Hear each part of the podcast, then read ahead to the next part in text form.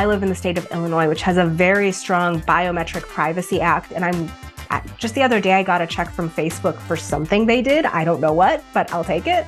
Um, I think what this means, though, is that the average person who doesn't care at all about privacy is now starting to care.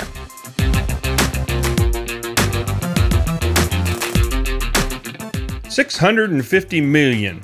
That's how much Facebook's parent company, Meta, agreed to pay last year to settle claims that it illegally collected biometric data from the people using its website. And just this winter, the Illinois Supreme Court ruled that fast food giant White Castle would have to face similar claims for allegedly scanning workers' fingerprints without their consent. The burger brand said the ruling may cost them more than $17 billion. That's a lot of sliders. Hi, I'm Doug Thompson, and today on Let's Converge, we're talking data privacy and the public painful consequences of not taking it seriously. Strong data privacy laws have been in place in Europe for several years, and now various states in the U.S. are debating passing similar legislation, and enterprises are scrambling to keep up. Joining us today is Safia Kazi, a privacy professional practice advisor at ISACA, that's the Information System Audit and Control Association. Safia is here to discuss a new ISACA survey called Privacy in Practice 2023, in which they polled nearly 2,000 privacy and security professionals to find out who's prioritizing data privacy, who's not, and how enterprises can practice better privacy by design. How are you doing today, Safia? I'm great. Thanks for having me. You know, we talk a lot about security breaches on this podcast, but what a lot of people don't realize is what results from a breach loss of privacy. And that's where you come in and what your organization is all about.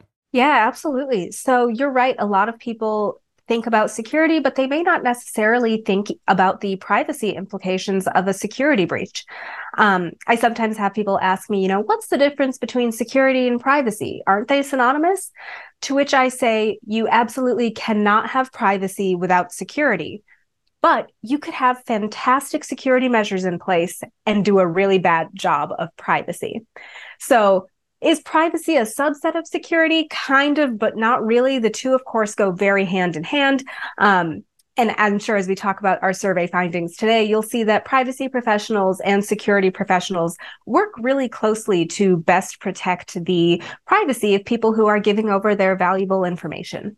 Well, you know, let's start with that. I mean, every month we get a new headline because some company are paying fines now. I mean, there's there's mm-hmm. big dollars associated with this loss of privacy. Yeah, it's interesting. Here in the United States, we have a very strange patchwork of privacy laws where depending on the state you live in, you may have some more protections than somebody living just a few hours away from you. Um, this, of course, also makes it really hard for organizations who just kind of have a moving target of what is compliance, what is it that they need to do, especially because, you know, just recently Iowa passed a privacy law. I think overall, boards are starting to understand that privacy is something they need to think about just because we've all seen the negative headlines from organizations that don't respect privacy and the massive fines that they have to pay. And that's saying nothing of the reputational damage that affects their bottom line. Um, so ISACA did a state of privacy survey. And in this, we found that compared to last year, boards seem to be stepping it up. It looks like funding and resources for privacy are getting a lot better. We're seeing larger privacy staff sizes. Um, people who work in privacy are less likely to say that they feel that they're understaffed they're less likely to say that their privacy budget is underfunded. And overall, it seems like more people believe that their boards are adequately prioritizing privacy compared to just last year. Wouldn't some of these smaller companies, are they more challenged than some of these larger, well resourced companies? I think so. A lot of times they don't have a dedicated privacy team. They have a security person who is then tasked with also doing privacy in addition to all of their security work. And I'm sure, as our listeners know, security teams are already feeling the crunch of you know staffing shortages and just having to do a lot with very few resources so when you throw privacy tasks on top of that that makes it even more complex so i would absolutely say that smaller organizations are definitely struggling with this now when you talk about privacy by design and, and I used to work for uh, I used to work for Microsoft where we talked about security by design when we started mm-hmm. the operating system, and, it really changed the game. But when you're talking about privacy, it's more than technical controls that go along with that. So, so explain on the, about the design piece of that. How does that sort of look? Right. So privacy by design is thinking about the user. That's one of the key things. It's, of course, the systems that you're building, but it's also the users who are going to be using what you're building. Um, so there are seven key tenets of privacy by design. And the first one is proactive, not reactive, preventative, not remedial. Basically, privacy is not a bolt on. You're thinking about it from before you even start building things. It's about privacy being the default setting. People shouldn't need to do anything to have their setting be one that protects privacy it should be embedded into the design. So this is kind of where we get at more of that technical piece of privacy. It's also about full functionality, positive sum, not zero sum. We shouldn't need to trade off security for privacy or usability for privacy. Realistically, we can have privacy and achieve other objectives. It's also about end to end security and full life cycle protection. This is so crucial when we're thinking about data that we have. How long are we holding on to it? How are we protecting it even when we're done using it? Do we need to hold on to it? It's about visibility and transparency. And so communicating clearly and ensuring that everybody in the organization and people giving their data know what they're doing and then the final and one of my favorite principles is the idea of respecting user privacy, keep it user centric. If you think about the user, you're going to be developing systems that are easy to negotiate from a privacy perspective. And if you are breached, which unfortunately is just probably going to happen at some point, you can really limit the damage that's happening because the default is that you're protecting privacy and you're not collecting excessive amounts of information, which can really help the data subject who is compromised. So in, in reading the survey, you know, I found that at least 60% of the enterprises are starting to practice this privacy by design, at least frequently, you know, mm-hmm. maybe not always. Um, what compared to other statistics, it seems like we're heading in the right directions, but what do those folks that are in the rarely or never category, mm-hmm. what, what, what's their barrier is it a barrier to entry or is it just a, a you know that they have been hiding under a rock or what I, you know, to be honest, I'm sure there are some people who are hiding under a rock, but I honestly think a lot of it is just a lack of resources. Um, I think a lot of people know that they should be doing privacy by design as often as possible, but they just can't. In security and business continuity, you know, they have a backup or they have a disaster recovery plan, but if it's not tested, it's sort of worthless. Mm-hmm. So, in the case of the privacy, is there a similar type thing where we we throw in a scenario, maybe a tabletop drill or something? Hey, we've had this leak of data. What you know, is there? I mean, is there some way to do that? Potentially, I have heard some people say that their organization tries to do privacy tabletop exercises. I personally think the bigger challenge. Uh, so we asked our survey respondents, have you experienced a material privacy breach? And almost 20% said, we don't know. That to me shows you don't know your data. I think it means that they know, okay, we had a security breach, but what data was it? Was it personal information? What was taken? What was viewed? So I think as far as understanding, you know, how to respond in a breach, the first thing you can do is understand your data so that if a system is compromised, you know what data is compromised and what the impact might be to your data subjects. And that uh, goes back to the design piece of that. If you know what silos and what areas your data is in and what is there, what type of mm-hmm. data, then it's a little bit easier to triangulate, okay, what did we lose from that? Absolutely are there organizations that you can hire to come in and help you do like a consultancy or something? Absolutely. A lot of our survey respondents actually said that they are relying on outside consultants or contractors to help them with privacy related tasks. I think this can be helpful. Something else that organizations are also doing is looking internally to see if they have people who are maybe experts on certain technologies or certain systems, but aren't experts in privacy. And can they get on the job training? That can be a really great way to not have to worry about posting a job description and potentially spending six months trying to find the right person for a role. Um, but yes, there are absolutely consulting agencies that can help people with their privacy related tasks. And that you sort of reminded me of. So I was looking in the survey there, and you talk about who's accountable for privacy. And you know it, was of course the chief privacy officer and comes what i didn't see is it's sort of like security. That's really everybody's job isn't it? Yeah i would totally agree. I mean some of it i think is going to depend on the way your organization is structured who reports into whom. Um, but i absolutely agree. I think privacy is kind of everybody's job. Um, you know we were talking about some smaller organizations they may struggle so what can they do provide privacy awareness training to everybody in the organization. It may seem small, but just once a year, if you tell people, you know, let's verify who's calling if they're trying to get personal information, something that small can actually go a long way in protecting your data subject's privacy. What surprised you in the survey, if anything? The one thing that really surprised me was that more people didn't say that they plan to use AI for privacy related tasks. So 11% of our respondents said they did. 20% said they plan to in the next 12 months, which interestingly enough, last year, 20% said the same thing. I don't know if it's the same people. Um, but 38% said they have no plans for AI for this function. That surprised me because maybe when people think AI, they think of, you know, the cheesy stock images you get when we search AI of like a robot walking around. But are you really not using AI in your systems to detect personal information or sensitive information like birth dates, especially considering the staffing challenges some organizations are facing and just you know the increased number of data subject access requests. I was really surprised that more people didn't say that they're going to rely on ai or are already relying on ai well, I know AI gets gets the you have the um the Skynet dystopian type thing of we don't right. want that in here, and the other, like you said, is the little robots. So let's go the other way. What was encouraging about what you found? I think the one thing that was just really encouraging was seeing that people working in privacy didn't feel quite as overwhelmed as they did this time last year. And we saw that, you know, funding is better, staffing is better. All of that seems to be a little bit better. Um, I think the one thing that I would like to see some improvement in is we talked, you know, we were talking about privacy awareness training. We asked, how do you evaluate how good your privacy awareness training is? And I want to say it was less than a quarter of our respondents said that they do pre and post testing. Most people just treat it as a check the box exercise. How many people did it? I don't think that's a great metric. Is it a good training? Did anybody learn anything?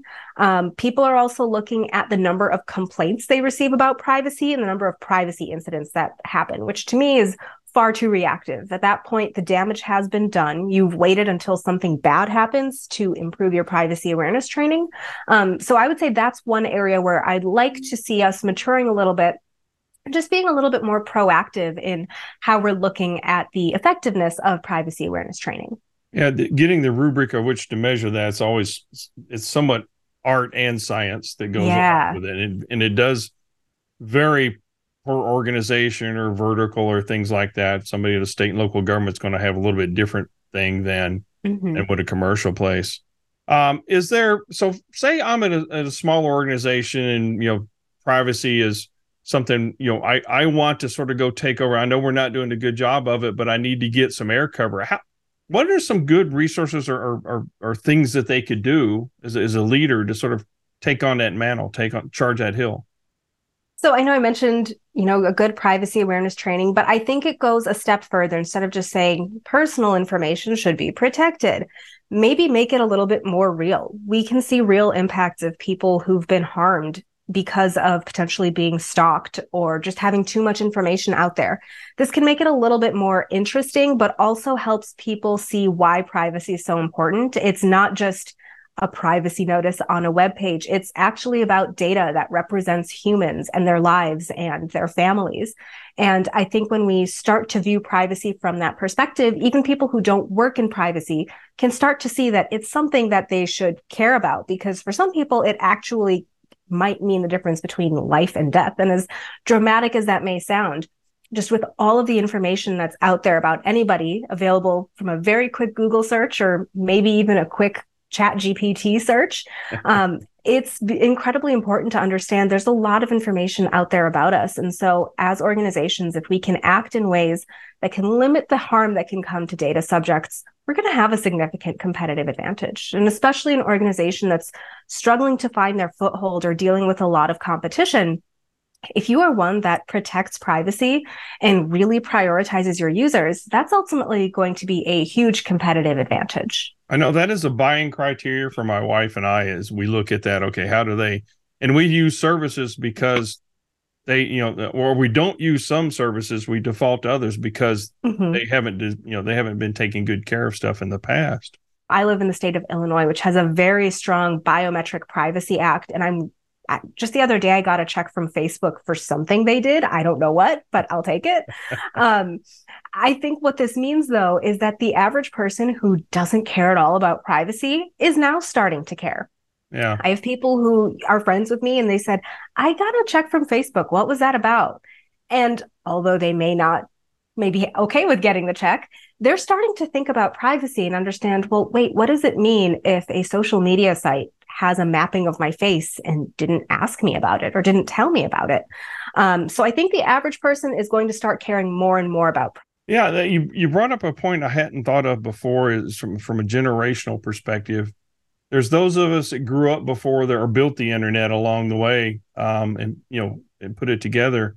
And we have a different perspective of privacy than my children or grandchildren do. How does that impact what regulations and stuff are getting in place? Is this something that's down the road we're going to have a bigger problem with it or potentially I I feel like in general, children just aren't quite protected as adequately as they should be. Uh, there's nothing stopping an eight year old from saying they're over the age of 18 and creating a social media account, right? There really isn't verification. Um, I think there's also a broader question because now there's a generation that's grown up with their entire life, potentially pre birth, online. Of right, the moment their parents found what they were expecting, they posted on Facebook and when they were born and all of their major milestones. And I honestly don't know what the implications of that are. Um, I've started to see just recently there was, I believe it was a YouTube family kid um, who wanted to seek damages because their life as a child was broadcast online. Um, that said, there aren't really laws or regulations in place, to the best of my knowledge, that are protecting people whose lives are online in this way when they're children and when their parents are the ones making these decisions for them. So that's something that I think probably should change just because we don't even know what the impact of that is going to be in just a few years. Well, and talking about change and getting back to the original question, I, I think these are some of the things that are probably coming, maybe not immediately mm-hmm. or as fast as we would like, but what are some of the other things that you see that maybe bigger hurdles are, are the, you know, big rocks sooner? I think one other thing that we're starting to see more is crack, cracking down against privacy dark patterns. So those are just things that trick you into acting in a way you wouldn't. You know, those confusing cookie notices where it's accept or you can click learn more and then you have to click a thousand times to say don't track me. Yeah. That's an example of a dark pattern. It's making it easier to click accept than decline, and enough people will click accept. Um, a lot of privacy laws and regulations don't specifically talk about it. However, we saw last year a few states' attorneys general sued Google because of dark patterns in Google Maps and not being completely transparent about what tracking was taking place. While I think a lot of privacy laws and regulations have done a good job at trying to get people's consent, some organizations have turned to tricking people into getting their consent. And I think that we're probably going to see more of a an emphasis on privacy dark patterns and ensuring that when people are giving their consent for tracking, they know what they're signing up for and organizations are communicating clearly. Well, I'm, I'm glad you put a name to something that's been a bane in my existence for a while with clicking and stuff. And, and it, it is just a, it's sort of like the end user license agreement and stuff that nobody can read because it's 8,000 pages long and we just click through and we don't know Mm-hmm. Um, we you know it, we need to simplify these things and make it very clear for you know like a we'll go to Jeff. You know, explain to me like I'm a fifth grader. Let me understand right what that is, and that's that that I would be all for that. Let's help make that stuff change because there's just some things that I don't think that they need. Mm-hmm. But I'm you know I'm I'm of the again of the generation that uh, still had a passbook for my savings account. You know. well, you know there was a a bill last year. I don't believe it got passed. I don't know what happened with it, but there was a bill to basically create nutrition label style eh, privacy information. Like, here's what we're tracking, and just a really quick, easy to understand thing. Oh, that would be I think, good. I think that could have been great just because you're right. Like, to actually sit and read the terms of service of everything, we'd have to all take two weeks off of work. I mean, it. it's just not just realistic. oh, absolutely. Yeah. All right. Well, Safia, thanks for sharing your your experience and, and a little more insight into this survey.